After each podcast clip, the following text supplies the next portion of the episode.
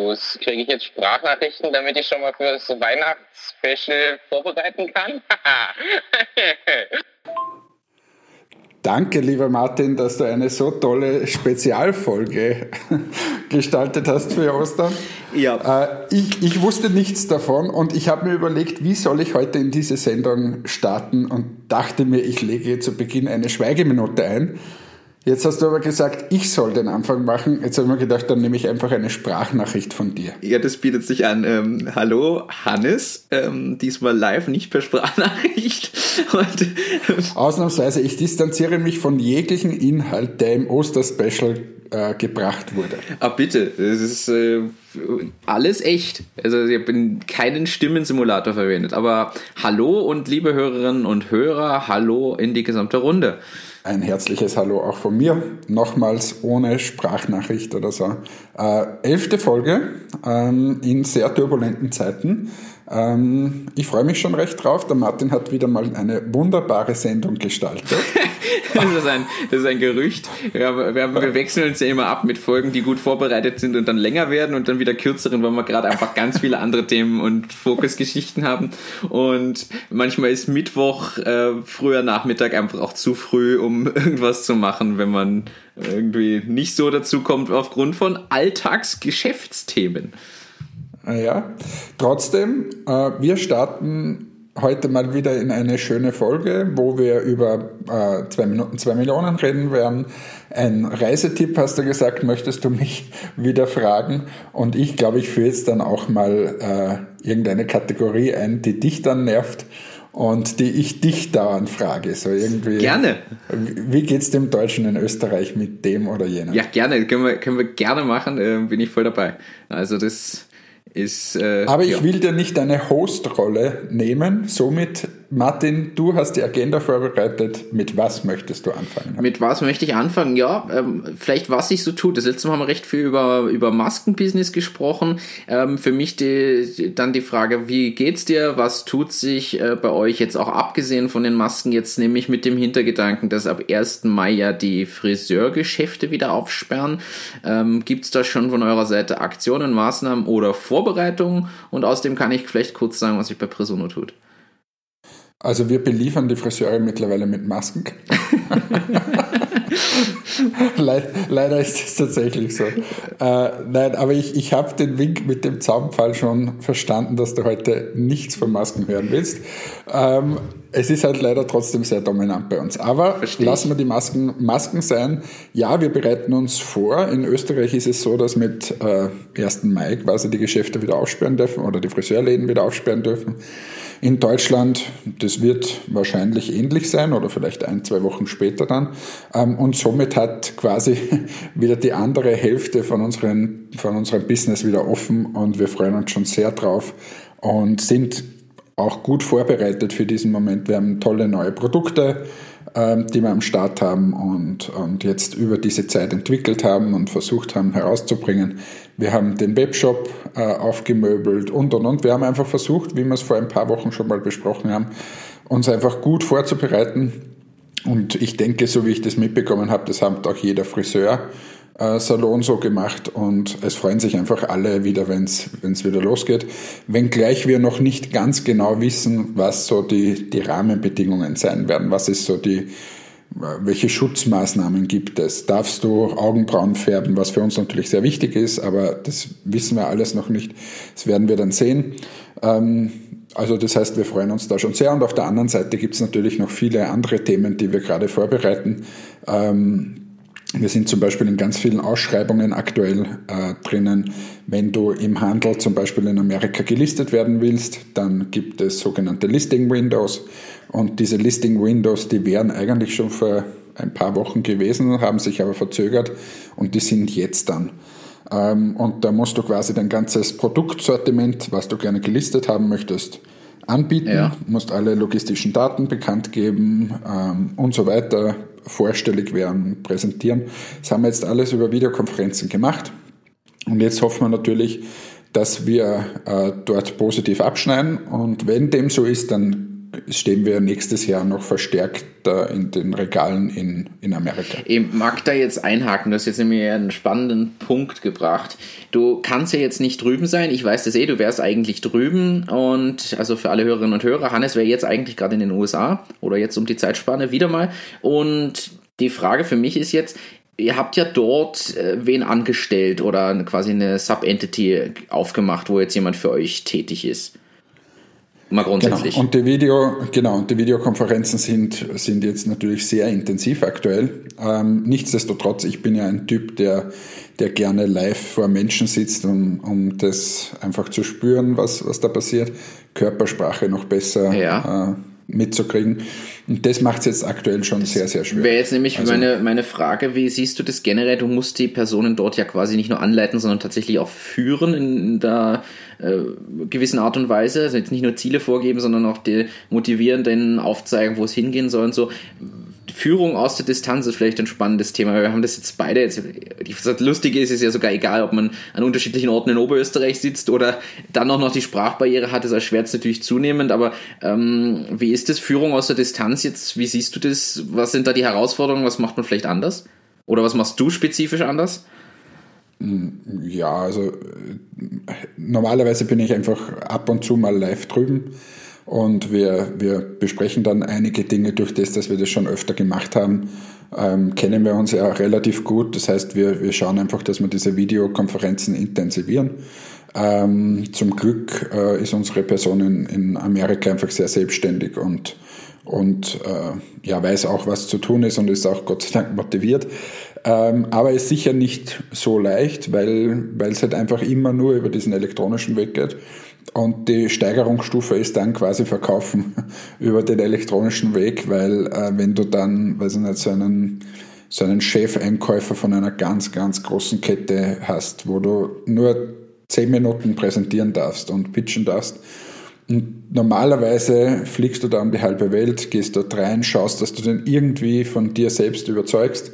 Ähm, und, und jetzt hast du genau ein Telefonat da wird dir irgendein Link für eine Videokonferenz geschickt oder für eine, in, normalerweise sogar eine Telefonkonferenz. Das heißt, du siehst ihn nicht, ähm, du siehst nicht, wie der reagiert. Das ist nicht in, in unserer äh, Muttersprache, was auch schwierig ist und so weiter. Und das macht es aktuell, das ist aus meiner Sicht der schwierigste Part. Gar nicht so der Führen der eigenen Mitarbeiter, weil die kennen mich ja auch. Ja, ähm, die können ja auch besser greifen eine, und einschätzen. Der, das ist alles okay, aber, aber wenn es dann um das geht, dass ich auch noch verkaufen muss mhm. äh, und eben ein, so ein hoher Druck auf diesen zehn Minuten liegt, ähm, das ist schon schwierig. Ähm, das ist leichter, wenn du vor Ort bist. Und dort ist auch schwierig, weil da hast du ja in der Regel viel Geld ausgegeben, dass du dorthin fliegst. Du ähm, brauchst dort Hotel und so weiter. Du gibst wahnsinnig viel Zeit auch, auch oder investierst Zeit dort.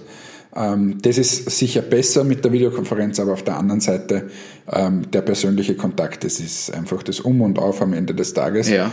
Und das ist gerade mühsam. Okay, ver ver verstehe ich, aber du siehst ja quasi auch die Herausforderung und versuchst sie halt einfach zu nehmen und äh, das Bestmögliche draus zu machen. Ja. Wie geht's dir mit dem, mit dem, das ganze Presono-Team ist ja in Homeoffice schon seit geraumer Zeit. Wie geht's dir mit der Führung? Ich find's schwierig, muss ich ehrlich sagen. Also am Anfang habe ich mir gedacht, hey, sehr, sehr cool. Ich glaube auch, dass das am Anfang besser funktioniert hat als jetzt. Ähm, hängt aber damit zusammen, wir hatten am Anfang unheimlich viele Videocalls auf einmal, weil Dinge, die du sonst mit Körpersprache machst, musst du zusätzlich verbal nochmal kommunizieren oder hinterfragen, viel stärker auch fragen, habt ihr das jetzt verstanden oder wie seht ihr das, wie geht's euch? Hat für mich zu viel mehr Einzelgesprächen und Calls geführt, was sicher mal gut und förderlich ist für die Kommunikation und Führung. Ähm, muss sagen, jetzt widme ich mich gerade ein bisschen wieder mehr meinen Aufgaben, die einfach äh, sehr, sehr viel sind. Dadurch lässt es wieder nach. Parallel dazu das Thema Kurzarbeit jetzt, was einfach auch den ähm, Erreichbarkeitsgrad der Personen natürlich drastisch reduziert hat, beziehungsweise möchte ich die jetzt nicht festhalten in irgendwelchen Abspracheterminen und Videocalls, sondern die sollen ihre 20% der Zeit natürlich nutzen, um operativ dann tätig zu sein und möglichst sinnvoll. Dadurch muss ich eh schauen, wie ich da, wie sich das jetzt einpegelt. Ich muss sagen, es, ich sehe Vor- und Nachteile. Also der Vorteil war, dass man wieder mehr mit einzelnen Leuten auch kommuniziert hat. Ähm, der Nachteil ist, dass es einfach viel, viel zeitintensiver ist. Und mir fehlt tatsächlich auch das körperliche Feedback in irgendeiner Form. Also man, man sieht ja auch, wenn man jemandem was mitteilt, in egal in welcher Form, jetzt auch positiv, negativ oder Fragen stellt, du siehst ja an der Körpersprache, wie der oder diejenige dazu steht oder reagiert. Und du kannst ja das deuten, wenn du die Leute kennst und mit denen ständig zusammenarbeitest, weißt du ja, okay, ist jetzt angepisst oder er hat es voll verstanden oder kommt nicht mit oder langweilt sich oder was auch immer oder ist einfach happy. Äh, und das, finde ich, geht verloren über Videokonferenz, in einem gewissen Umfang zumindest.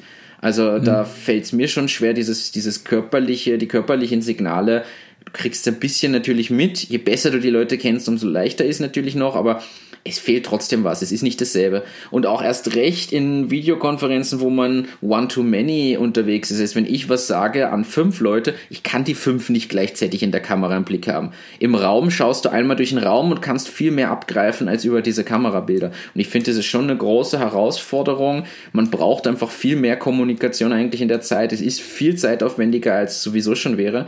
Und wenn man dann jetzt, so ehrlich muss man ja auch sein, in einem kleinen Unternehmen ist oder einem Startup, wo man als Führungskraft eben nicht nur führt, sondern eine Mischung aus Führungskraft, Management und operativen normalem Mitarbeiter eigentlich selber ist, dann ist das ja sowieso schon ein zeitlich begrenztes Thema und da wird es dann eh nochmal schwieriger. Also ich finde es schon herausfordernd. Ich glaube auch, dass ich jetzt wieder für mich einen Modus finden muss, der da besser funktioniert, trotz dieser Kurzarbeitsgeschichte auch. Mhm.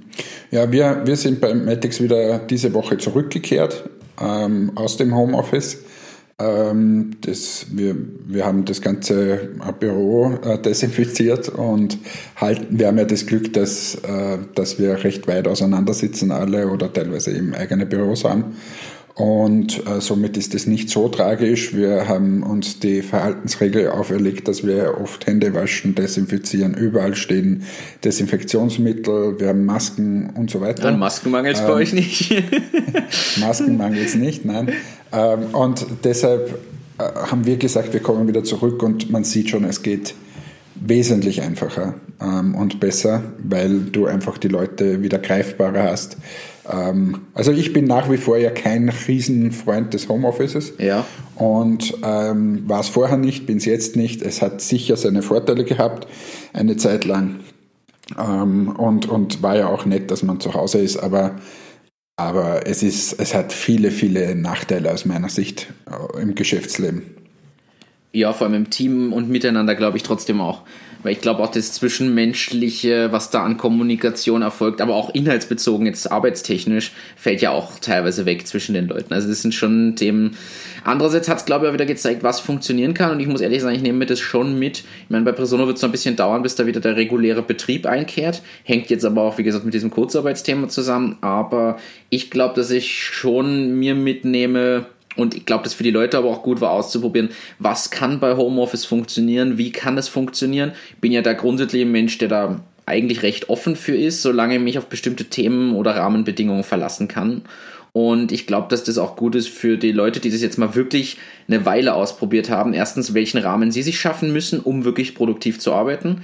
Oder auch welche, ich sage jetzt mal, Distractions es irgendwie im Homeoffice geben kann. Oder wie man sich den Tag einteilt und Co. Und ich glaube, dass die Leute einerseits das Büro dann auch wieder mehr schätzen, ähm, grundsätzlich, aber auch gleichzeitig wissen, wenn mal Homeoffice ansteht, wie sie es für sich organisieren können und wollen. Und ich weiß auch, dass da sicher von beiden Seiten Learnings sind, was einfach, wie es einfach funktionieren kann. Und das nehme ich mir mit und ich glaube, dass das auch was langfristig Positives einfach sein kann, was man sich aus diesem Thema dann einfach rauszieht. Ja, ja, also ich glaube, ohne diesen, diesen Regeln, und die werden viele Unternehmen jetzt in der nächsten Zeit erstellen, ähm, geht es einfach nicht. Und ich bin, nochmal, ich bin extrem kritisch. Ich glaube einfach, dass, keine Ahnung, 80 Prozent der Leute nicht für Homeoffice gemacht sind. Äh, gemacht sind. Und, ähm, oder vielleicht ist der Prozentsatz sogar noch höher. Ähm, ja, jetzt schauen wir mal. Wir haben es, wie gesagt, einen Monat jetzt gemacht. Ja. Jetzt haben wir Gott sei Dank, äh, sind wir wieder hier in Traun.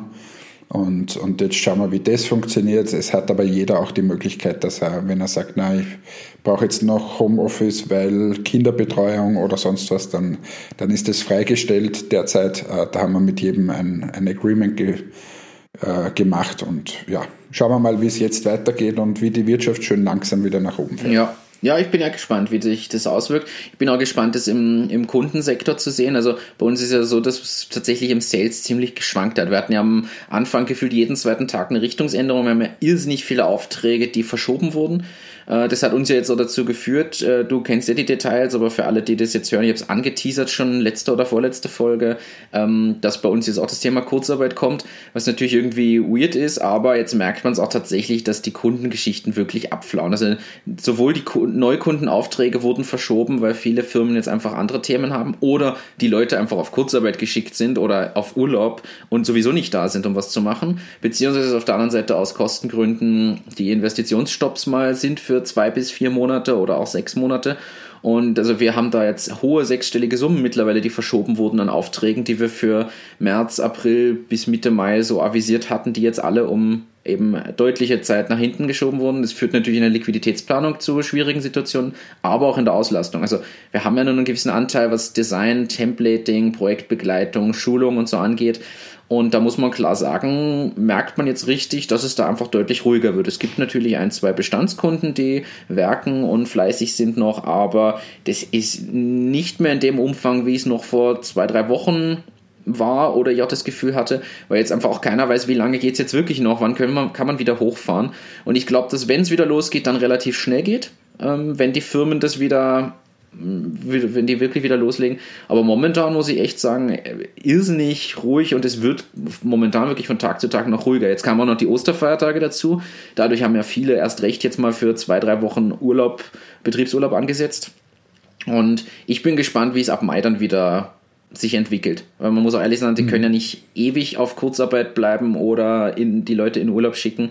Das heißt, ähm, irgendwo muss es ja im, im Mai dann auch bei den bei den Enterprises wieder, wieder losgehen. Ja, ich glaube auch, dass Mai, Juni so der, der Zeitraum wird, wo es dann tatsächlich wieder losgeht. Ich hoffe halt dann nicht, dass, dass da quasi der Sommer äh, gleich, normalerweise haben wir ein Sommerloch, dass, dass das dann auch noch weitergeht. Wir gehen erstmal ja, alle schön auf zwei Monate Sommerurlaub und bei uns bei Matix ist es halt äh, doppelt bitter gerade im, im Retail-Geschäft, weil äh, eigentlich jetzt die stärkste Zeit ist. Ja. Ähm, jetzt, wo die Leute wo das Wetter draußen schön wird, wo sie ins Schwimmbad gehen und so weiter, dann legt man doch mal gerne einen Bikini-Wachstreifen an. und bringt sich in Shape. Das, das, das Winterfell kommt weg. das Winterfell wird mal weggewachst und äh, ist eigentlich eh total, total lustig, wenn man das weiß, dass, dass die Hochsaison einfach jetzt ist. Also so April, Mai, Juni ist die Hochsaison vom Waxing. Und äh, im Winter geht da eher weniger. Also da lässt man sich wahrscheinlich, anscheinend Frau von Welt lässt sich da so einen kleinen Pelz wachsen. Oder vielleicht auch Mann von Welt. Wer weiß. Oder Mann von Welt. Also meine, meine buschigen Augenbrauen über den Winter immer. ja, du warst schon lange nicht mehr beim Mettings, du musst mal wieder vorbeikommen. Das, das stimmt tatsächlich. Ähm, aber es war, du, ich war ja da, war keiner da von euch. Also ich weiß auch nicht, ob alle im Homeoffice ja, Homeoffice. oder so. aber ja, vielleicht sollte ich auch mal wieder die Bikini-Wachsstreifen anlegen und dann äh, wird das ein schöner Sommer. Für deinen Rücken. Ach, ich sagte. Ähm, ja, da sieht man. Hast du zwei Minuten, zwei Millionen geschafft? Ich habe es tatsächlich gestern dann nebenbei, also äh, verspätet, aber nebenbei angehabt und ich habe mir den Namen teilweise, muss ich ehrlich gestehen, gar nicht alle gemerkt, aber ich habe es geschaut und da waren ja ein, zwei spannende Sachen dabei. Also mir hat es gefallen, ich fand es wieder mal sehr unterhaltsam, muss ich ehrlich so sagen. Ich fand es wirklich schön. Ähm ja, ich, ich habe auch geschaut, aber, aber immer nur so nebenbei leider. Ähm, was mir in Erinnerung geblieben ist, ist das Schoko-Christkind. das habe ich nicht. Ich habe da lange gebraucht, bis ich es verstanden habe. Ich habe mich die ganze Zeit gefragt, was. Ja, bist der Deutscher. Ja. Äh, das ist halt so. Aber bei dir gibt es ja sicher auch den Weihnachtsmann, oder? Das ist richtig. Ja. Nachdem ich erstens, also erstens, ja. ich bin Atheist, demnach äh, ist es sowieso jetzt eine Frage, warum feiere ich Weihnachten, aber ja, der Weihnachtsmann ist es bei mir. Okay, nein, ich habe heute die Kirchensteuer bezahlt. Also ähm, jedenfalls äh, das Schoko Christkind und vollkommen zu Recht sagen die, weil in Österreich hier äh, groß das Christkind immer kommt. Ähm, warum gibt es kein Christkind als, als Schoko? Äh, Aber es war halt eher Liebhaberei. Ich meine, es ist eh nett, dass man das macht und ich glaube, der, der Roland und der Haselsteiner haben dann ähm, ein bisschen ein Geld hineingegeben, dass sie so eine Form kaufen können. Aber ob das jetzt das Bombengeschäft ist, vor allem stelle ich mir vor, ist halt das Problem, du hast ja wahrscheinlich genau, weiß nicht, acht Wochen Geschäft im Jahr oder so. Ja. Also sonst, sonst eher nichts. Aber gut, ist wie bei einer Skihütte oder bei einem, äh, bei einem Eierstandel, was du so hast, zur richtigen am richtigen Ort, wenn die zwei Monate dafür gut laufen, ist ja alles gut. Naja, was man, was man eigentlich machen müsste, wäre, er hat ja diese Technologie, dass das über diese spezielle Pressung da möglich ist und bedruckbar mit kleineren Stückmengen, also nur 10.000 Stück braucht man ja manchmal. Besteht da Martin Behrens, Weihnachtsmann. Ähm, ich glaube, was halt da spannend wäre, ist kein eigenes Unternehmen wirklich draus machen, sondern dass das wer integriert, der das sowieso produziert. Und der plötzlich die Möglichkeit hat, auch kleinere Chargen anzubieten, die individualisiert sind und solche Sachen. Also ich finde ja den Kerngedanken, ich glaube schon, dass das Sinn macht. Ich verstehe auch den Gedanken, hey, Christkind ist gerade in Österreich trotzdem was, ich werde immer geschlagen, wenn ich sage, der Weihnachtsmann. Äh, Es ist halt das Christkind hier. Ich kann mir das schon vorstellen, dass das an einen Markt gibt, aber es muss halt wer machen, der grundsätzlich mal Schokolade in größerem Stil vertreibt und 37.000 Arten von Weihnachtsmännern und Christkindern macht und der nimmt es halt mit dazu, weil dann der kann sich das leisten und auch hat sowieso die Finanzierung für sich sichergestellt. Ja. Wobei, der, dieser ich, der hat, hat sich auch entwickelt die letzten Jahre, weil, wie ich mich erinnern kann, war damals der Osterhase und der Weihnachtsmann hatten dieselbe Form. Da, bei dem Weihnachtsmann war es die Mütze oben und beim Osterhase halt die, Ja, die das, Ohren. und das hatte ja auch kein Gesicht drin, sondern es war ja, einfach nur dieses Schokoding mit so einer, einer Spitze quasi. Also, Ja, also hat, hat das Christkind sicher auch irgendwelche Berechtigungen. Äh, aber was ich geil gefunden habe, ich habe es leider nur so halb gesehen, aber war Feuerwasser. ja. Ähm, habe ich deswegen geil gefunden, weil ich bin erst viel zu spät eingestiegen. Also äh, da waren schon die Verhandlungen. Aber ich habe mir dann diese, diese Kiste da angesehen und, und äh, wo, wo man baden kann drin. Und ich habe mir gedacht, das wäre so geil für unseren Garten. Ja, das, das stimmt aber. Aber ich habe dann, ich hab dann nachgeschaut, was das kostet und habe mir gedacht, na, ist doch nichts für unseren Garten. Ja, zwischen 4.000 und 6.000 Euro irgendwo, oder? Ja, sowas. ja. Aber ja, also nichts für meinen Garten, aber trotzdem geile Idee. Und da war es ja so, dass, dass der, der, der Leo Hillinger und der Martin Rohler investiert hätten. Ja. Ich glaube 25,1 Ja. oder? Und, und er wollte aber nur 10% hergeben. Und sie konnten sich partout nicht einigen. Ja, er hat einfach gesagt, na, er will das nicht. Das, das muss man dazu sagen, er hat noch keinen drin, er steht ganz am Anfang, er sagt auch selber, er weiß das, er steht am Anfang und er will aber jetzt nicht zu viel hergeben, damit er ja später auch noch was hat. Und ich muss ehrlich sagen, ich habe es echt nicht verstanden. Das ist, also, hat man auch gemerkt, dass er wirklich noch ziemlich am Anfang steht. Ich Also vielleicht, ich glaube, wir haben es vergessen, was es ist. Eine, ein, ein, ein Fass oder ein Gefäß, wo du dich reinlegst im Garten und da, da heizt du quasi mit Feuer, äh, mit Feuer heizt du, heizt du das Wasser auf. Und also schaut stylisch aus, einfach Feuerwasser mal im, im Google eingeben. Ja, es ist wie so, eine, wie so ein Whirlpool, nur beheizt. Jacuzzi ja. Jacuzzi, nur beheizt mit, mit quasi, du sitzt auf dem Ofen mit deinem Wassertrog. Also, und ich muss sagen, ich finde es ja cool. Also, ich kann mir das vorstellen, in deinem Garten zu sitzen, in dem Ding, kann ich mir gut vorstellen. Also, ich kenne deinen Garten, ich kenne die Aussicht, ich finde das super. Ich kaufe mir das und stelle das in deinen Garten. Wir kaufen es uns gemeinsam. Aber sitzen wir dann auch gemeinsam, da, na, ich weiß nicht, ob wir gemeinsam da drin sitzen wollen. Weißt du, ja, ich vermiet's dir. Ich kauf's und du kannst kommen. Und Wir nehmen dann Podcast, äh, den. Podcast auf, während wir da drin sitzen. Ist, aber nein, also zu, zurück zu dem, ich finde das Produkt cool. Ähm, es wurde ja auch klar gesagt, das gibt's von woanders schon. Du kannst es aus dem Ausland holen. Das ist halt österreichische Handwerkskunst. Ich finde das wirklich cool. Ich finde auch der Preis, muss ich ehrlich sagen, für das, was da rauskommt, hat mich jetzt nicht schockiert. Ähm, also ich, ich, ich habe ist so ein Luxus. ja, ich habe halt keinen Garten, ich kann mir nicht mal einen Garten leisten, also kann ich mir das Ding auch nicht leisten. Aber das ist, ähm, das, aber ich finde halt, er hat es ja selber gesagt, er steht am Anfang, er ist noch unerfahren und dann haben sie ihn ja eh gechallenged mit ein, zwei Themen, die noch auf ihn zukommen. Da hat auch der Flo ja gesagt, hey, du weißt eh, was da noch kommt mit Buchhaltungs-, Finanzthemen und diesem und jenem Marketinggeschichten. Und er meint, ah ja, ja, hm, stimmt.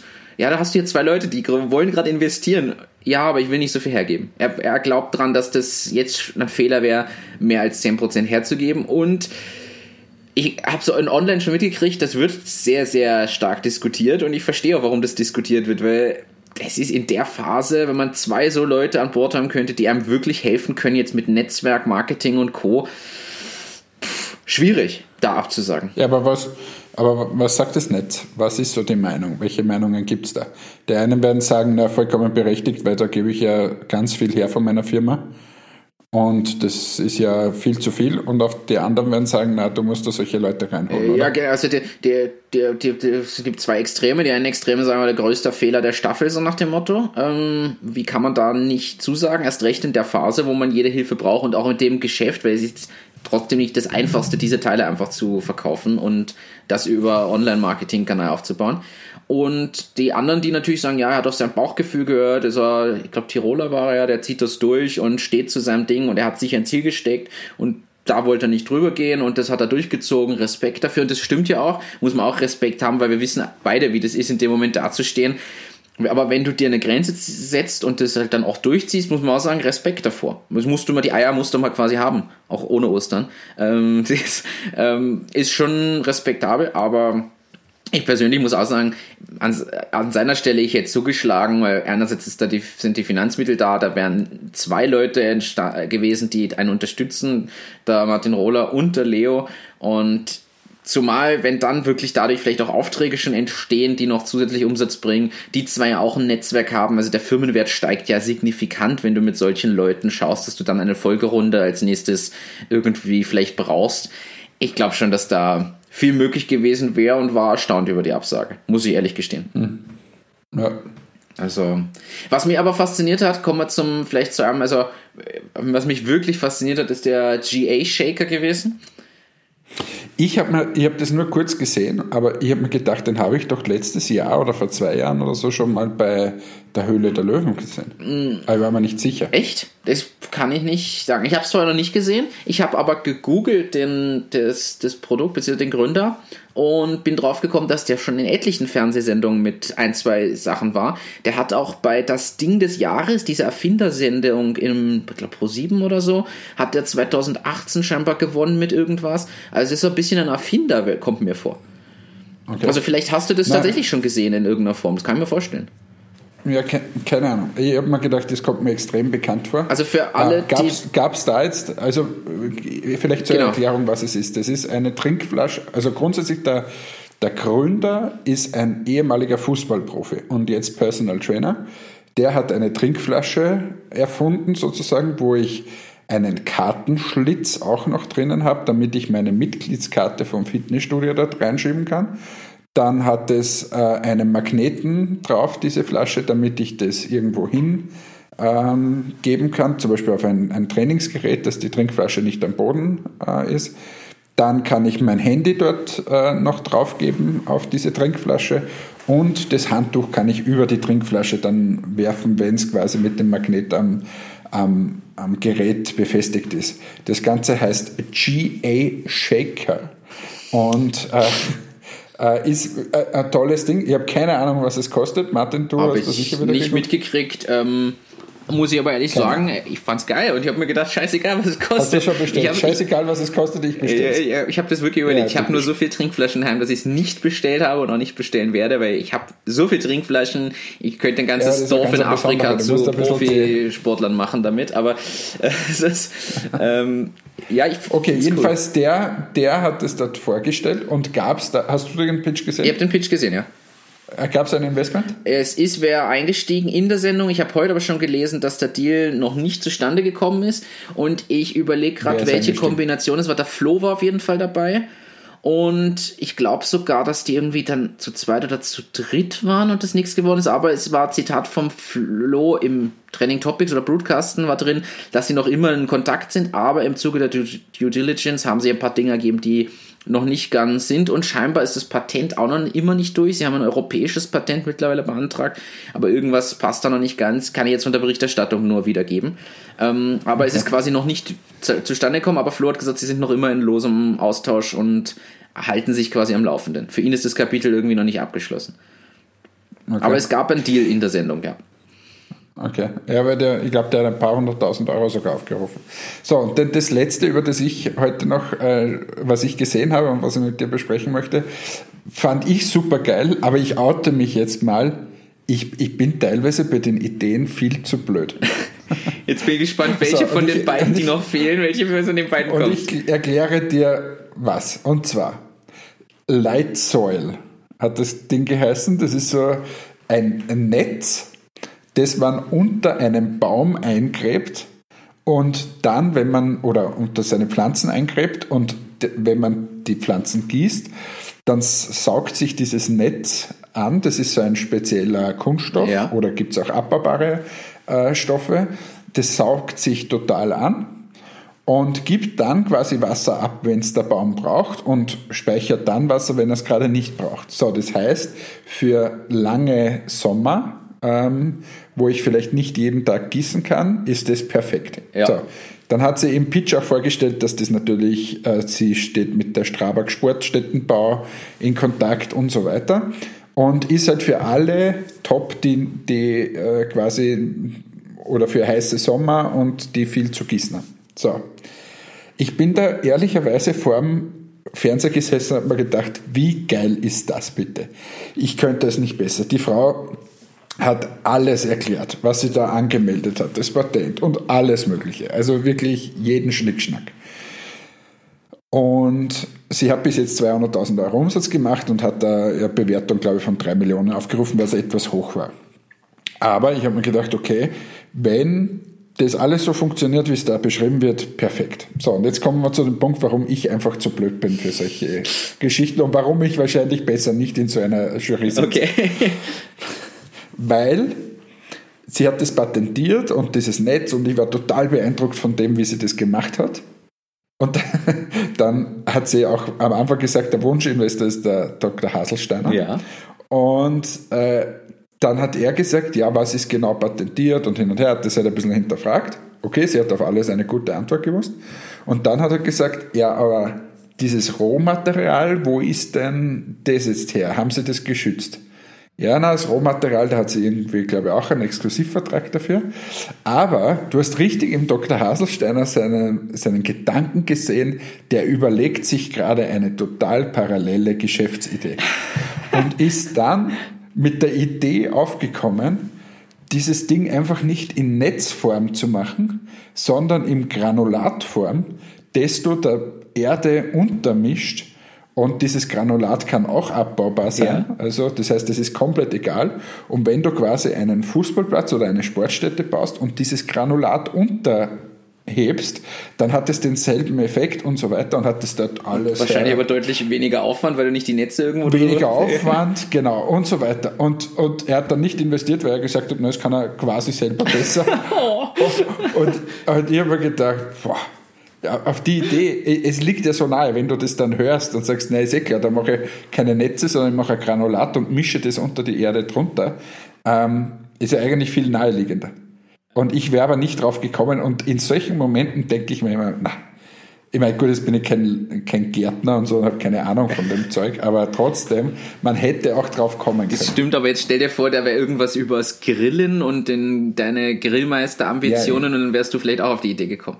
Ist jetzt auch nicht ein, Vielleicht, äh, vielleicht. Aber also, ich ärgere mich dann in solchen Situationen immer wieder, weil ich mir denke, warum bin ich auf dieses Ding nicht gekommen? Gut, das haben wir beim GA-Shake aber auch gedacht. Ich kämpfe mit diesem Problem von rumliegendem Zeug seit Jahren im Fitnessstudio und Co. Ich schmeiß alles am Boden und es nervt tierisch und ich bin auch nicht auf so eine Idee gekommen. Also von dem her.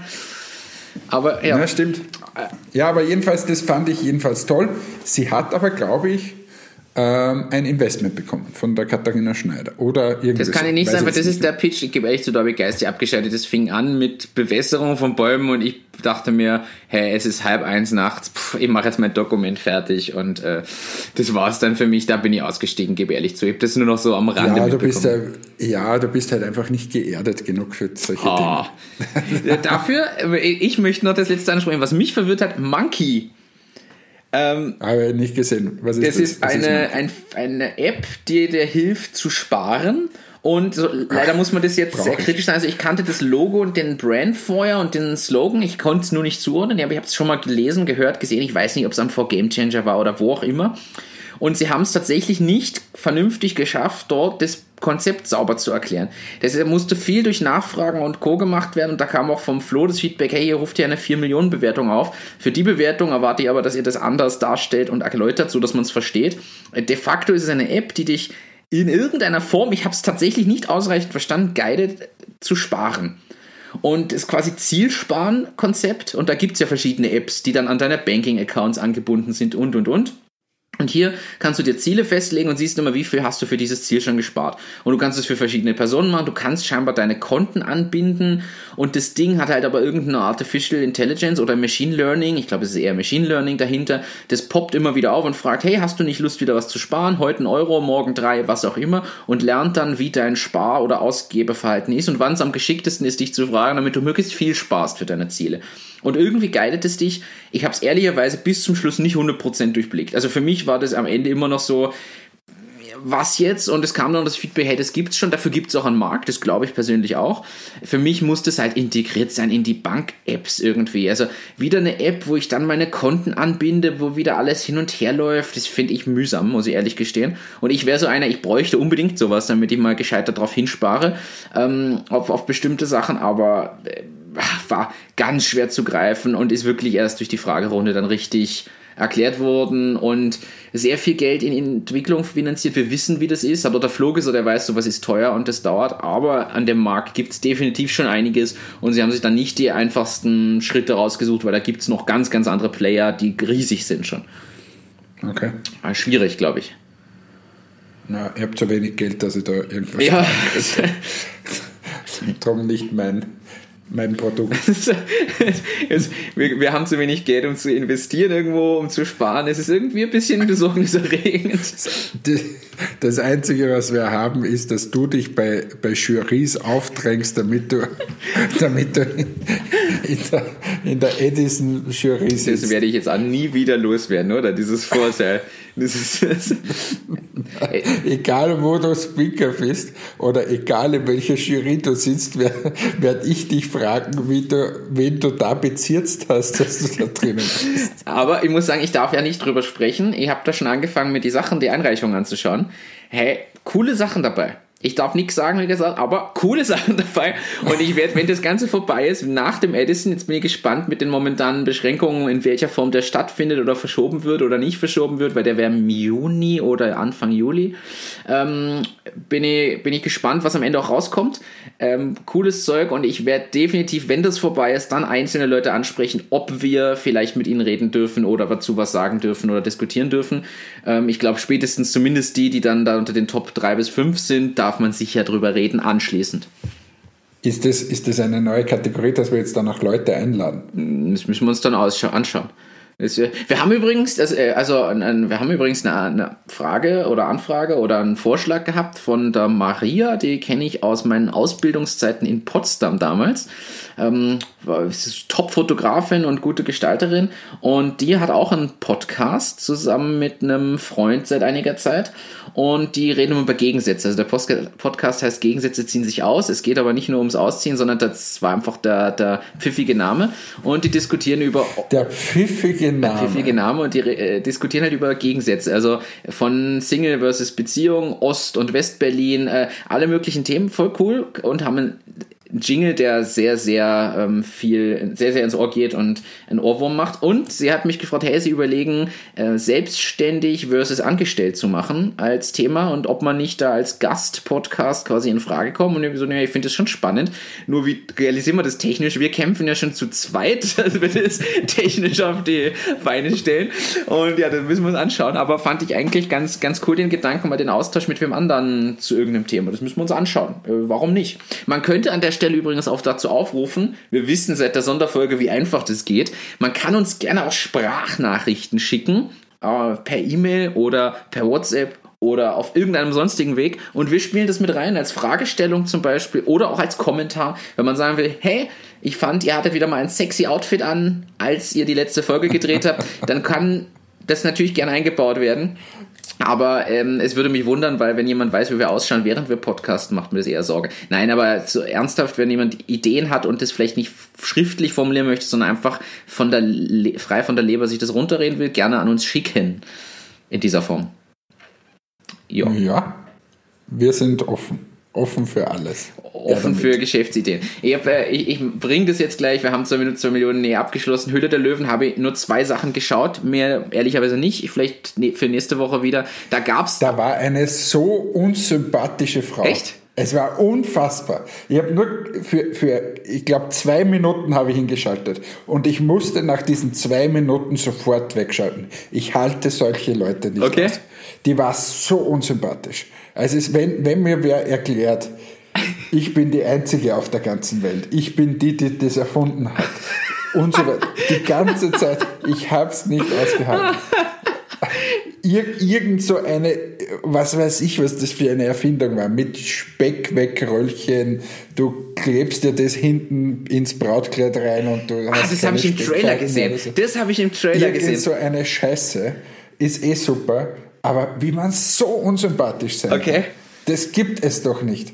Und zwei Minuten habe ich mir angeschaut und dann musste ich wegschalten. Ich halte sowas nicht aus. Ist, das muss ich mir fast noch nachträglich anschauen. Ich habe nur gesehen ähm, Männer Naturkosmetik und musste einfach nein. wieder an dich denken, ähm, weil das war irgendwas super Natürliches. Also es ging um, um alles, was mit dem Haar nämlich zu tun hat. Also Haarbearbeitungszeug, Haarwachs und das aber 100% biologisch nachhaltig. Fand ich aber auch geil. Da stand nämlich der Gründer, wirklich grundsätzlich sympathischer Typ. Ich habe dem das auch abgenommen, dass ihm das das, das passte zu ihm. Und der hat aber erzählt, er ist der Einzige auf der Welt. Und dann sitzt da aber die Judith Williams, die ihm dann erklärt, na, das ist nicht neu, das gibt's schon, da gibt's auch andere. Und er meint, "N- nein. Und sie, doch. Und wissen Sie, was wissenschaftliche Studien sind? Und das läuft so. Und da investiert man viel Geld. Und das macht man so. Die hat ihm dann ein bisschen die Welt erklärt.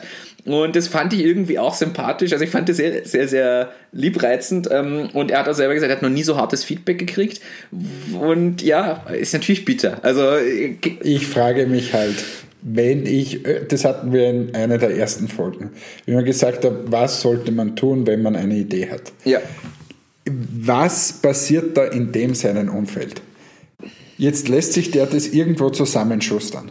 Diese komische Naturkosmetik-Ding da. Von irgendeiner Firma, weil er wird es nicht selber zusammenmixen. Wahrscheinlich nicht. Was? Erstens das, wenn du wohin gehen kannst, die für dich irgendwas zusammenmixen, dann bist du höchstwahrscheinlich nicht der Einzige, der das so macht. Ist ein guter So. Tipp. Ist einmal, fängt so an.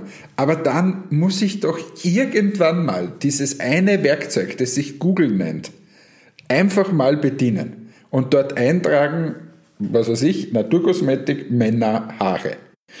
Wenn ich diese drei Wörter dort eingebe, werde ich wahrscheinlich tausende Ergebnisse finden, so wie ich das von diesen Messen kenne. Und das ist so, warum tun das die Leute nicht? Wollen sie es einfach nicht wahrhaben? Und, und das ist, jetzt weiß ich nicht, um was es da gegangen ist, aber es ist so, so bitter einfach. Das ist, da muss man auch sagen, es reicht nicht, vielleicht das als Tipp mitgegeben, es reicht da ausnahmsweise mal nicht Google Seite 1, sondern da zahlt sich aus, auch mal die, Auch die zwei. zweite oder dritte Seite ähm, zu machen. Da gibt's ja diesen Witz, äh, wo versteckt man am besten eine Leiche? Ja, auf Google Seite 3. Ähm, und in dem Fall sollte man aber Leichen ausgraben und einfach danach schauen. Und ich weiß auch, wir haben ja uns zu Tode gegoogelt. Also es gibt ja auch, wenn du Präsentationssoftware und Alternativen suchst, es gibt ja Tools, die findest du wirklich erst auf Seite 30 von Google. Und ich meine jetzt nicht mal Presono, wir sind schon weiter vorne inzwischen, aber gibt's wirklich gute Sachen, die man erst weit hinten findet und mit denen wird man aber auf einmal konfrontiert, weil irgendwer das halt irgendwoher kennt. Und Erst recht, wenn ich dann in solche Sendungen gehe, wo jemand sitzt, der mit Kosmetik eine eigene Linie hat und das mit Naturkosmetik und in der Richtung, sollte man halt wirklich da dahinter sein und egal was man hat. Vielleicht ein kleiner, ein kleiner Google-Tipp. Man kann das ganze Ding auch mal auf Englisch eingeben. Das ist, Ach so. Das, das hilft manchmal, dass man auch mehr Ergebnisse findet. Ähm, Und vielleicht sollten auch die einen oder anderen, nur weil man jetzt bei sich zu Hause, wenn man seine eigene Firma sucht und komischerweise auf der ersten Seite erscheint, ist das nicht immer und überall so.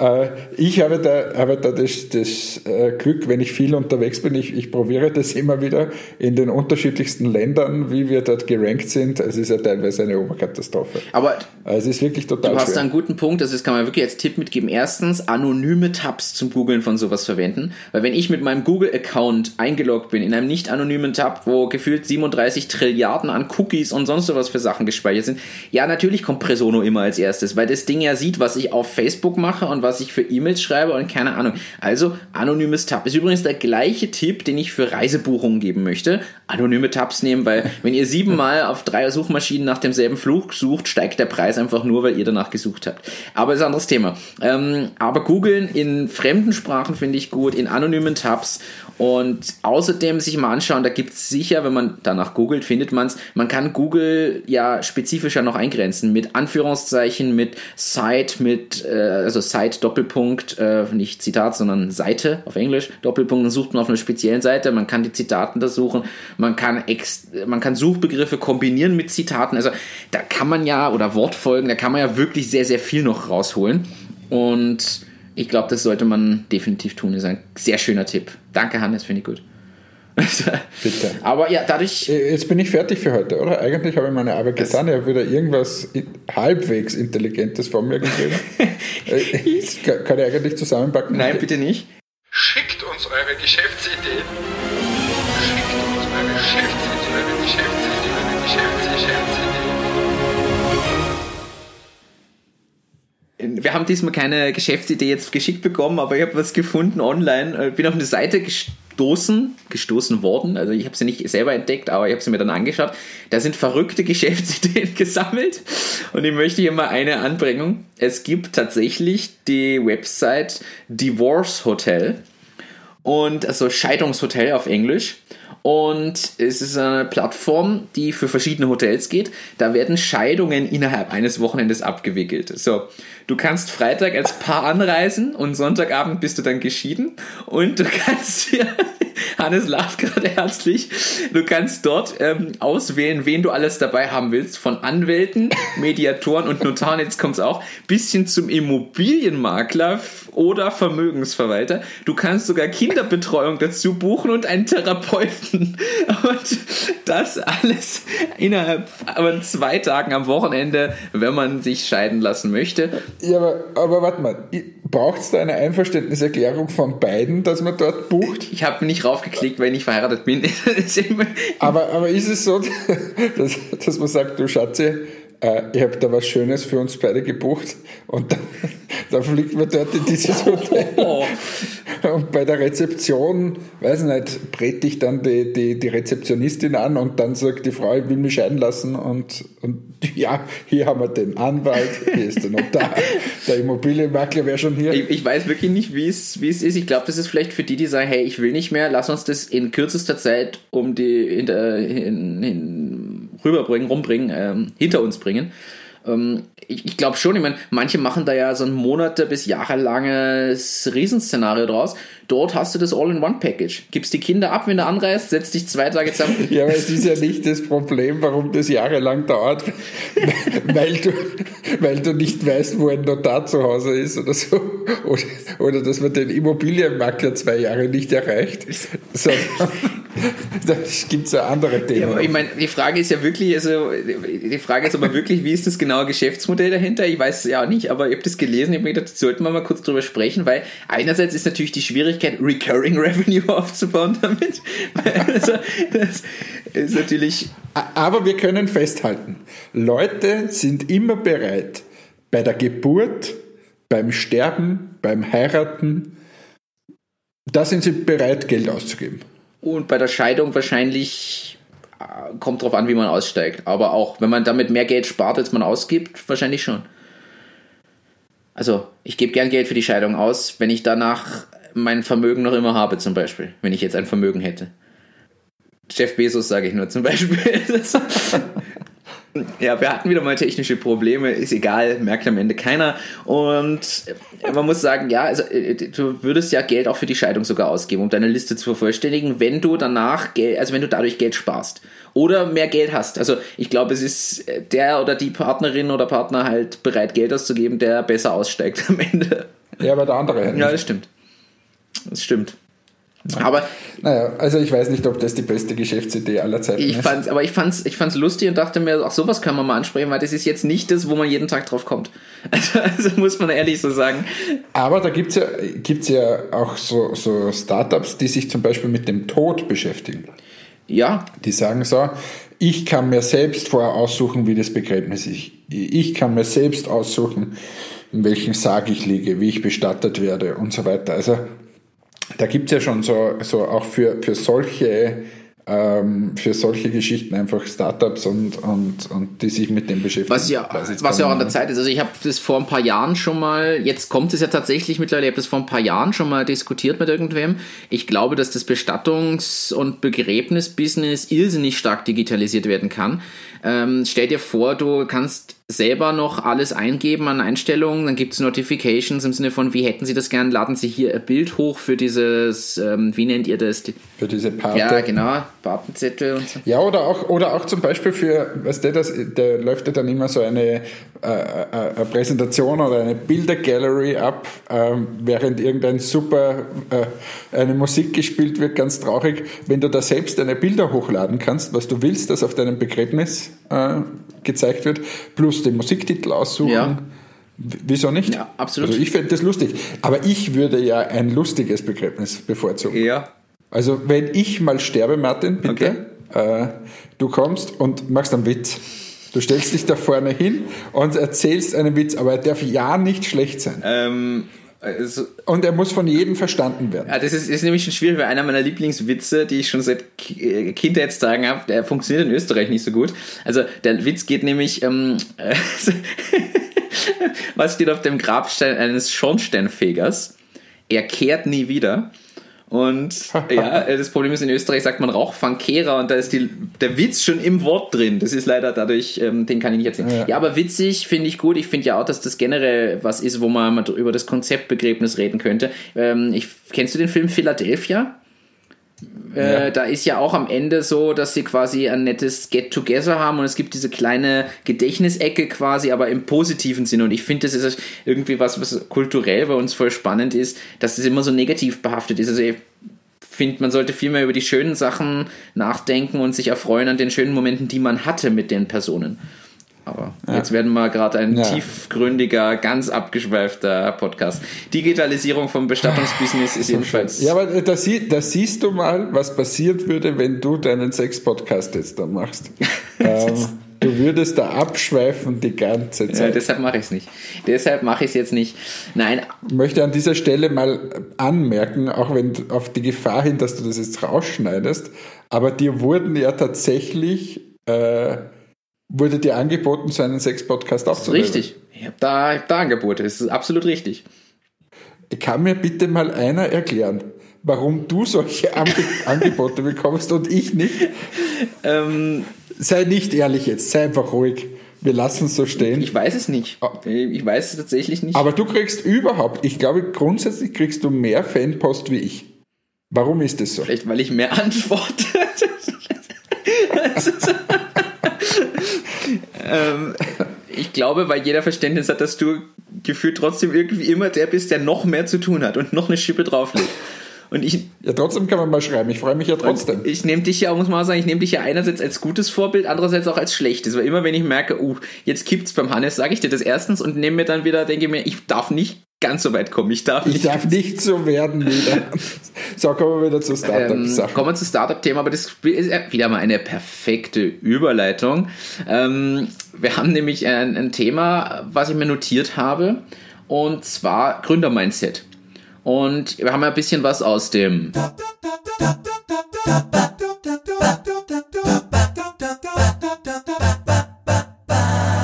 Themenlotto und da ist Gründer-Mindset so ein Thema, was einfach ist. Aus meiner Sicht könnte man da mal drüber sprechen, jetzt für jeden, der überlegt, was zu machen.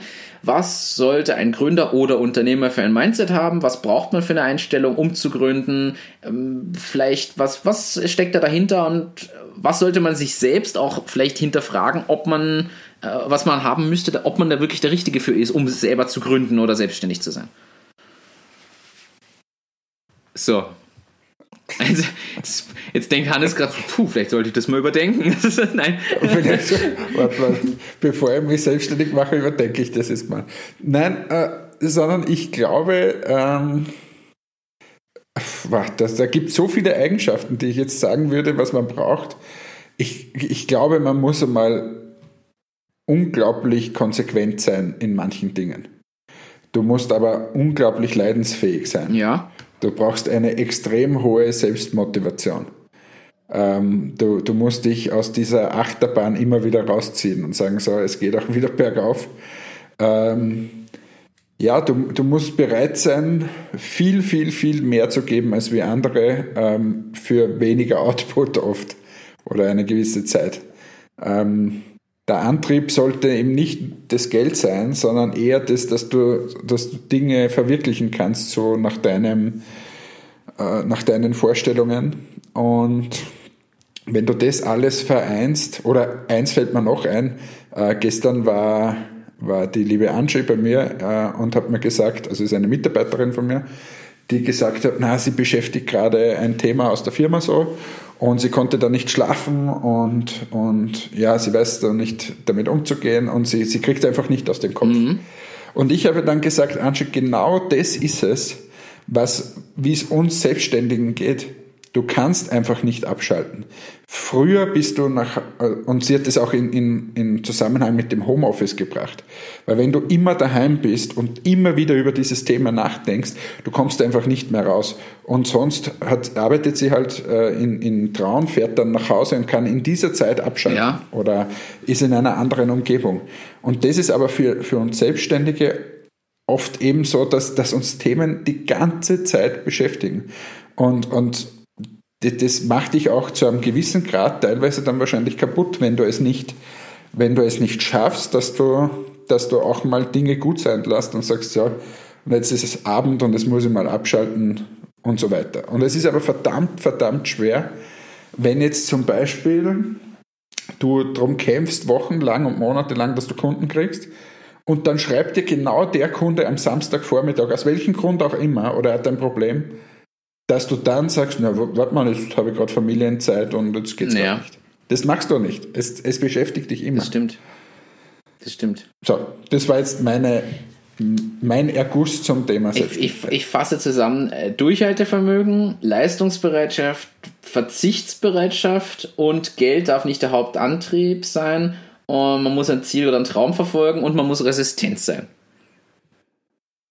Richtig?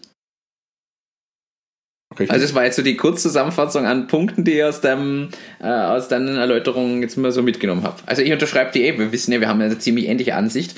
Ähm, ja, ich würde da auch noch ähm, ausdauerfähig in irgendeiner Form dazu, dazu schreiben, muss ich ehrlich sagen. Ich glaube, du brauchst wirklich einen langen Atem. Wir wissen selber beide, dass man am Anfang ich sage mal, unrealistischere Zeithorizont sieht, äh, wo man wann wie hinkommt, als es tatsächlich dann realistisch ist. Und dann muss man einfach ausdauerfähig sein und Durchhaltevermögen haben. Aus meiner Sicht, was noch wichtig ist, ist das lösungsorientierte Denken. Man darf sich nicht am Problem nur festbeißen, sondern muss, wenn man ein Problem hat, gleich die Lösung sehen und umdenken. Richtig. Was, was nix du da jetzt so blöd in die Kamera? Das ist ja ein Wahnsinn. Der Hannes veräppelt mich heute. Nein, überhaupt nicht. Nein, es ist schon wichtig, weil es gibt Leute, das kriegt man ja mit im, im privaten Umfeld oder so, jetzt generell, ähm, gibt es ja Leute, die einfach sich an dem Problem festkämpfen. Da kommt ein Problem und dann ist das Problem für eine Woche ein Riesenthema und ein Problem. Und wir, wir sehen ein Problem und denken gleich, wie lösen wir es jetzt oder wie gehen wir danach weiter? Ja, äh, äh, das ist aber grundsätzlich meine, meine Lebenseinstellung, dass ich versuche, immer eher lösungsorientiert zu denken und nicht dauernd in dem Problemsaft äh, zu braten. Ist, ist natürlich richtig. Das ist natürlich richtig. Ich habe dann noch was, Hannes. Ähm, wir haben einige Themen durch. Ich habe dann noch zwei Geschichten, jetzt nämlich zum Thema Gründer-Mindset. Ähm, ich wurde gebeten, also ich wurde äh, gelobt für unsere Kategorie Privates. Wirklich? Ja. Ich habe mal gedacht, das hat überhaupt keinen interessiert. Na, es, kam, es haben viele erstens geschmunzelt über den Jingle und zweitens gesagt, na, da kann man ja schon Dinge bringen. Übrigens, äh, danke an Andrea und Julia für die Zuschriften von Themenwünschen. Das werden wir berücksichtigen. Bei beiden kamen super Inputs für Themen der nächsten Folgen. Äh, zum Beispiel Zusammenarbeit mit, mit externen Dienstleistern und so. Da sind ein paar Ideen in mir hochgekommen. Finde ich wirklich guten Ansatz und das könnten wir echt mal beleuchten. Ähm, vielleicht sogar das nächste Mal gleich. Und ähm, ansonsten ist aber jetzt auf Basis von O Privatis. Oh, Privates.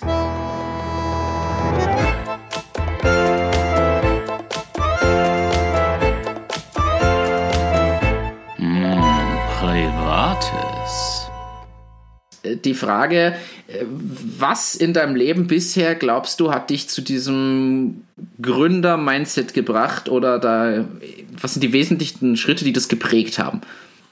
Boah, das ist eine schwierige Frage.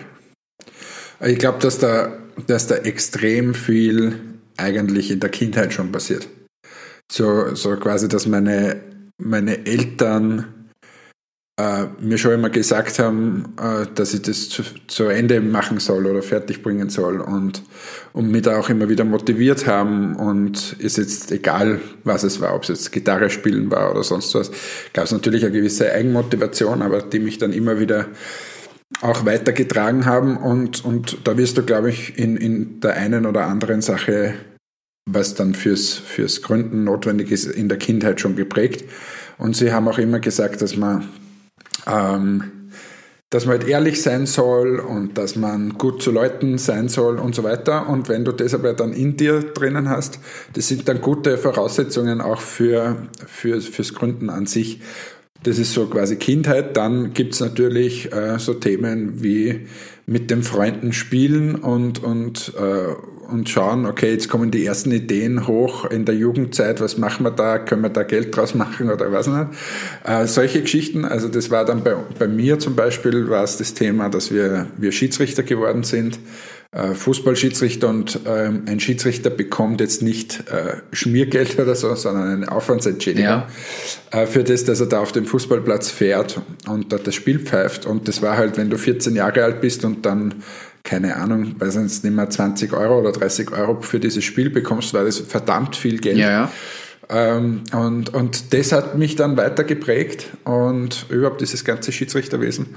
Ähm, bis hin natürlich zu der, zu der Schule, der HTL, die ich gemacht habe, die mich äh, nur bedingt interessiert hat. Äh, und da musste man sich durchkämpfen und, und irgendwie einfach Durchhaltevermögen zeigen. Geht über Studium, wo du dann äh, natürlich noch den Feinschliff kriegst, aber so ist es quasi von der Kindheit, glaube ich, bis ähm, zum Studium oder auch dann in den Jobs danach, äh, kannst du dir immer Positives und Negatives mitnehmen. Äh, die Grundprägung wird sicher im Kindheit, Jugend äh, stattfinden, glaube mhm. ich. Wie war es bei dir? Ich, ich glaube, also ich glaube, ganz viel passiert früher, als man es mitkriegt. Ich war halt der jetzt, egal ob es Lego bauen war oder ähnliches, wo ich mich da ausgetobt habe. Ähm, muss sagen, es ist, ist wirklich, es ist schwer zu sagen. Ja, man kriegt viel von den Eltern und in der Erziehung sicher mit im Sinne von ähm, Korrektheit, Durchhaltevermögen, man muss Dinge einfach zu Ende machen. Da sind sicher viele, viele Aspekte. Dieser Kreativanteil, wie gesagt, bei Lego bauen und Co. spielt, glaube ich, schon mit rein. Und ich war frühzeitig immer zusätzlich engagiert. Also ich habe ja teilweise lieber drei Ämter und Gremien noch ausgefüllt, vom stellvertretenden Schulsprecher bis zu äh, Bundessprecher für die Schule, statt mehr zu lernen, obwohl das vielleicht mir manchmal nicht geschadet hätte, lieber ein bisschen mehr für die Schule zu machen. Aber ich war immer zusätzlich engagiert. Ich wollte immer noch was anderes machen als nur das. Und ähm, ja, das war bei mir auch, aber das, das hat bei mir schon, äh, da haben die Eltern schon massiv unterstützen müssen, weil das wäre sonst gar nicht gegangen. Äh, wenn du da in, in zehn Vereinen bist und Tennis spielst du und Fußball spielst du und dort bist du und da bist du, äh, was mich der Papa oder die Mama herumgefahren haben, also ich glaube, dass das dann schon sehr wichtig ist und dass sie das auch ermöglichen und fördern und ja, äh, es gibt ja, man sagt ja oft, das ist so ein Vereinsmeier. Mhm. Aber auf der anderen Seite hat das schon viel Positives, weil du halt Gemeinschaft lernst, gewisse Strukturen, wie es dort abläuft. Ja und so weiter. Ja, das, also ich kann es auch ganz schwer einschätzen, wo das herkommt. Für mich ist dann ähm, natürlich diesen, diesen Schauspiel-Background, ich stehe halt gerne, das kann ich ja nicht leugnen, ich stehe halt gerne mal irgendwo auf der Bühne oder erzähle äh, allen irgendwie was. Wäre mir noch nicht aufgefallen. und ja, das habe ich halt schon immer gemocht und äh, leite in gewisser Weise auch an. Das habe ich auch schon immer ein bisschen gehabt. Natürlich hat man mich als, als Kind dann vielleicht nicht ganz so wahrgenommen, aber ich war schon immer einer, wo die Leute auch durchaus gehört haben, wenn ich was gesagt habe, weil es jetzt vielleicht nicht das Allerdümmste war oder ich habe es schon immer geschafft, eine Handvoll Leute zumindest zu motivieren zu irgendwas. Und ich glaube, da liegt ein bisschen der Kern drin und wenn einem das Spaß macht oder man merkt, dass man jetzt nicht komplett untalentiert ist und dann auch noch gut organisieren kann. Also das zieht sich ja bis heute durch. Bestimmt, bestimmtes Talent zum Organisieren habe ich einfach. Äh, woher auch immer das kommt, wahrscheinlich auch von den Eltern und der Erziehung oder genetisch bedingt. Und das macht es dann einfach, das bringt es dann einfach stückchenweise. Also ich glaube, dieses Gründer-Mindset, ja, Das ist einfach, manches ist eingetrichtert, wie du sagst, das, da sind die Eltern dahinter, dass man das durchzieht und macht. Und das automatisiert man irgendwann, weil man es so oft gehört oder gelernt hat, das so zu tun, dass man dann eine gewisse Sorgfaltspflicht hat und einen gewissen Durchhaltewillen. Ja. Also, Aber ist ja auch was Gutes. ah, Also, ist voll positiv. Also, weiß man ja auch als, als Elternteil, dass man die Kinder so prägen kann, dass, dass das dann, vielleicht auch mal in diese Richtung Auf, auf jeden Fall. Ich glaube natürlich auch, da, da spielt äh, Schule, Umfeld und Co. auch eine Rolle. Also muss man auch ehrlich sagen. das Ja, ist völlig, total, völlig ja. klar. Ähm, ja, aber es ist, ist spannend. Ich glaube, da haben wir noch einige Themen, die wir uns mal anschauen können, ähm, wie damals Schule oder Aktivitäten das noch ge- gezeigt haben, schon wo man mal hingeht. Finde ich, finde ich spannend. Äh, eine letzte wichtige Frage noch, Hannes. Mal angenommen, ich würde jetzt einen Business-Trip machen wollen. Egal ob mit dem Flieger oder per Zug. Was sind denn die wichtigsten Dinge, die ich dabei haben muss? Gib mir doch mal bitte einen Reisetipp. Hannes Reisetipps. Was ist das schon wieder für ein Blödsinn? Nein, das ist, was sind die wichtigsten Dinge für Business-Trips generell? Jetzt, wenn man nicht mit dem Auto unterwegs ist. Autotipps können wir separat machen. Sondern irgendwann, jetzt wird es ja hoffentlich mal wieder die Möglichkeit geben, irgendwo mal hinzufliegen oder mit dem Zug zu fahren. Wird noch dauern, ist mir bewusst. Ich frage das bewusst jetzt in Zeiten, wo man sich denkt, "Ma, geht das jemals wieder? Ja, irgendwann wird es wieder gehen. Und was sind so da deine wichtigsten Dinge, die man im Handgepäck vielleicht dabei haben sollte, zum Beispiel?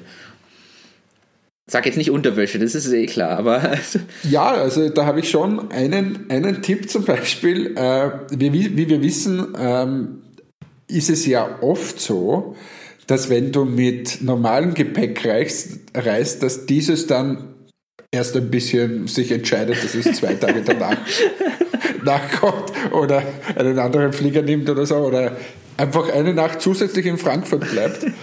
du hast es echt schon zu oft erlebt, kann das sein? Ja, ja nein, weißt du, die, die, diese Gepäckstücke, die, sie- die haben einfach einen eigenen Kopf.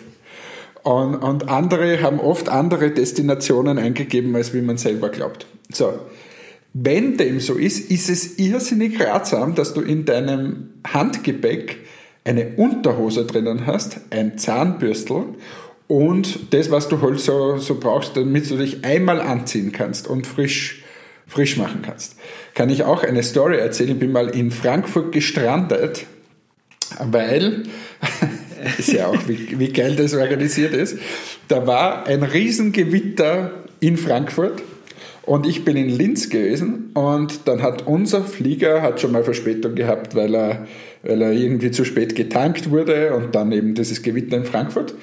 Und jetzt haben sie die Leute nicht einsteigen lassen in den Flieger in Linz. Ja.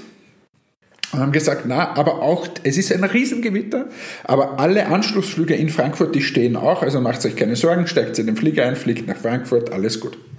So, mein Flug wäre weitergegangen nach Kanada. Ich, ich, und da habe ich diesen Reisetipp noch nicht befolgt. Jetzt habe ich dann mein Gepäck eingecheckt und hatte nur, glaube ich, einen Laptop habe ich mitgehabt im Handgepäck, sonst nichts. So, ich steige in den Flieger, lande in Frankfurt. Man muss sagen, mit Zehntausenden anderen Passagieren auch von anderen Fliegern. Und in Frankfurt haben sie uns gesagt, ja, da war ein Gewitter und sie haben alle Langstreckenflieger wegfliegen lassen.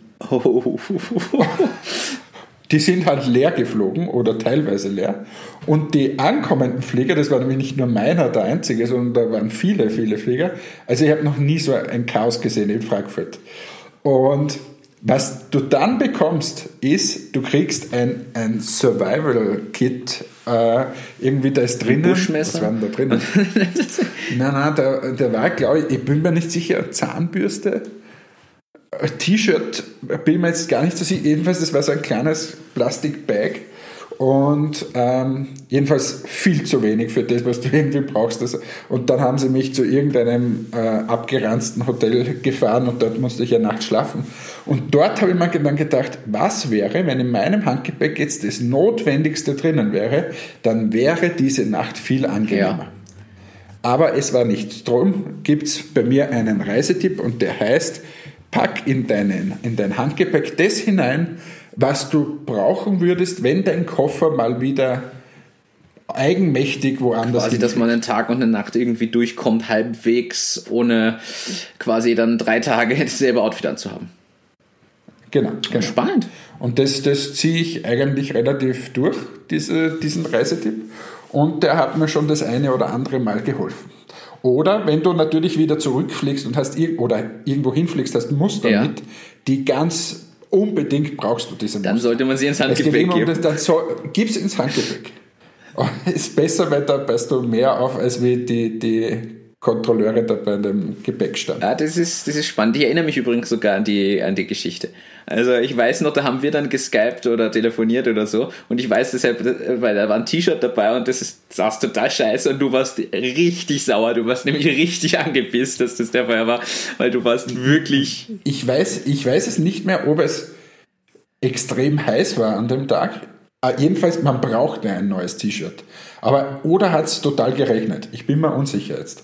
Aber, aber das, irgendeins von den zwei war es und darum habe ich dann dieses T-Shirt angezogen und, und es konnte dir auch keiner irgendwie eine Auskunft geben und so. Also ganz Tipp, alles ins Handgepäck, was man dringend braucht für eine Nacht. Ja, es ist äh, ein guter Tipp. Es ist tatsächlich ein guter Tipp. Ähm, ich kenne den Tipp nur von, von Sportreisen, dass man zum Beispiel seine Laufschuhe, wenn man die braucht, wenn man einen Wettkampf hat äh, und dort irgendwo hinfliegt, äh, dass man zum Beispiel seine Laufschuhe im Handgepäck hat. Weil wenn das Gepäck weg ist, Laufschuhe sind ja eingelaufen und ganz spezifisch. Du kriegst jeden Scheiß, oh, Entschuldigung, ähm, kriegst alles Mögliche immer neu. Und Laufschuhe sind aber äh, heikles Thema. Also ja, es geht in dieselbe Richtung, weil beim Business ist natürlich was anderes wichtiger als die Laufschuhe. Genau. Finde ich cool. Genau. Das sind eben die Muster oder so. Ja. Finde ich spannend. Das klingt doch gut, Hannes. Ich sag dir. Sind wir fertig für Ich heute? glaube, da wir haben heute viel gesprochen vom Winterfell, was wegkommt und weggewaxt wird. Das könnte übrigens ein Folgentitel werden. Ich habe mir das schon aufgeschrieben. Es sei denn, du hast einen anderen Vorschlag. Ähm, ich werde ein bisschen schneiden müssen heute. Ähm, Halt, ja, weil, weil die, technischen, die technischen Themen waren halt wieder besonders gut. Ja. Also ich weiß nicht, manchmal fühle ich mich mit Internet ist wie vor zehn Jahren. es ist, Also entweder schaut hier in Traun jeder Netflix gerade, oh, aber ich weiß nicht, warum unser Internet heute so, so ich, beschissen ich weiß es auch nicht, es schwankt, es schwankt. Aber das sind halt die heutigen Zeiten, sehen wir wieder, wie abhängig wir vom Internet sind. Äh, stell dir Ja. vor, also ich meine, es gibt, das ist schon, schon spannend, es gibt bestimmte Dinge, die ohne andere Technologien nicht möglich wären. Also wenn es nicht Plattformen wie zum Beispiel Spotify oder Apple Podcasts gäbe, gäbe es in dem Umfang gar keine Podcasts, die ähm, heutzutage einfach gang und gäbe sind. Wenn es aber das Internet nicht gäbe, gäbe es diese Services wieder gar nicht. Also da sieht man ja, wohin das führt. Stell dir mal vor, du hättest einen Podcast gemacht zu Kassettenzeiten, dann würdest du vor der Kassettenrekorder sitzen und ein paar Sachen aufnehmen, dann die Kassette per Post verschicken, der andere hört sich's an, spricht's auch auf. Das wäre ja mal was gewesen. Ja, das haben wir erst Kinder gemacht. Aber wir sind jetzt alle abhängig vom Internet und wir als Podcast, und jetzt passt bitte auf auf diesen wunderschönen Satz, wir sind abhängig von unserer Zuhörerschaft und von euren Likes und von eurer Empfehlung. Also bitte abonniert uns und teilt uns und bleibt uns gewogen. In diesem Sinne sage ich Danke für heute und übergebe an den Host dieser Sendung, den Martin. Ich sag auch danke. Teilen, sharen, abonnieren. Danke fürs Dabeisein und Zuhören. Bitte schickt uns gerne Themenwünsche, Anregungen und Co. Wir nehmen alles gerne an. Ich habe hier noch einiges im Themenlotto-Pool, aber freue mich über jede Zuschrift, die in irgendeiner Form kommt. Danke fürs Dabeisein. Bis zum nächsten Mal. Das war Folge 11 von Achtung Achterbahn. Wir wünschen euch eine schöne verbleibende Woche und schon mal vorab ein schönes Wochenende.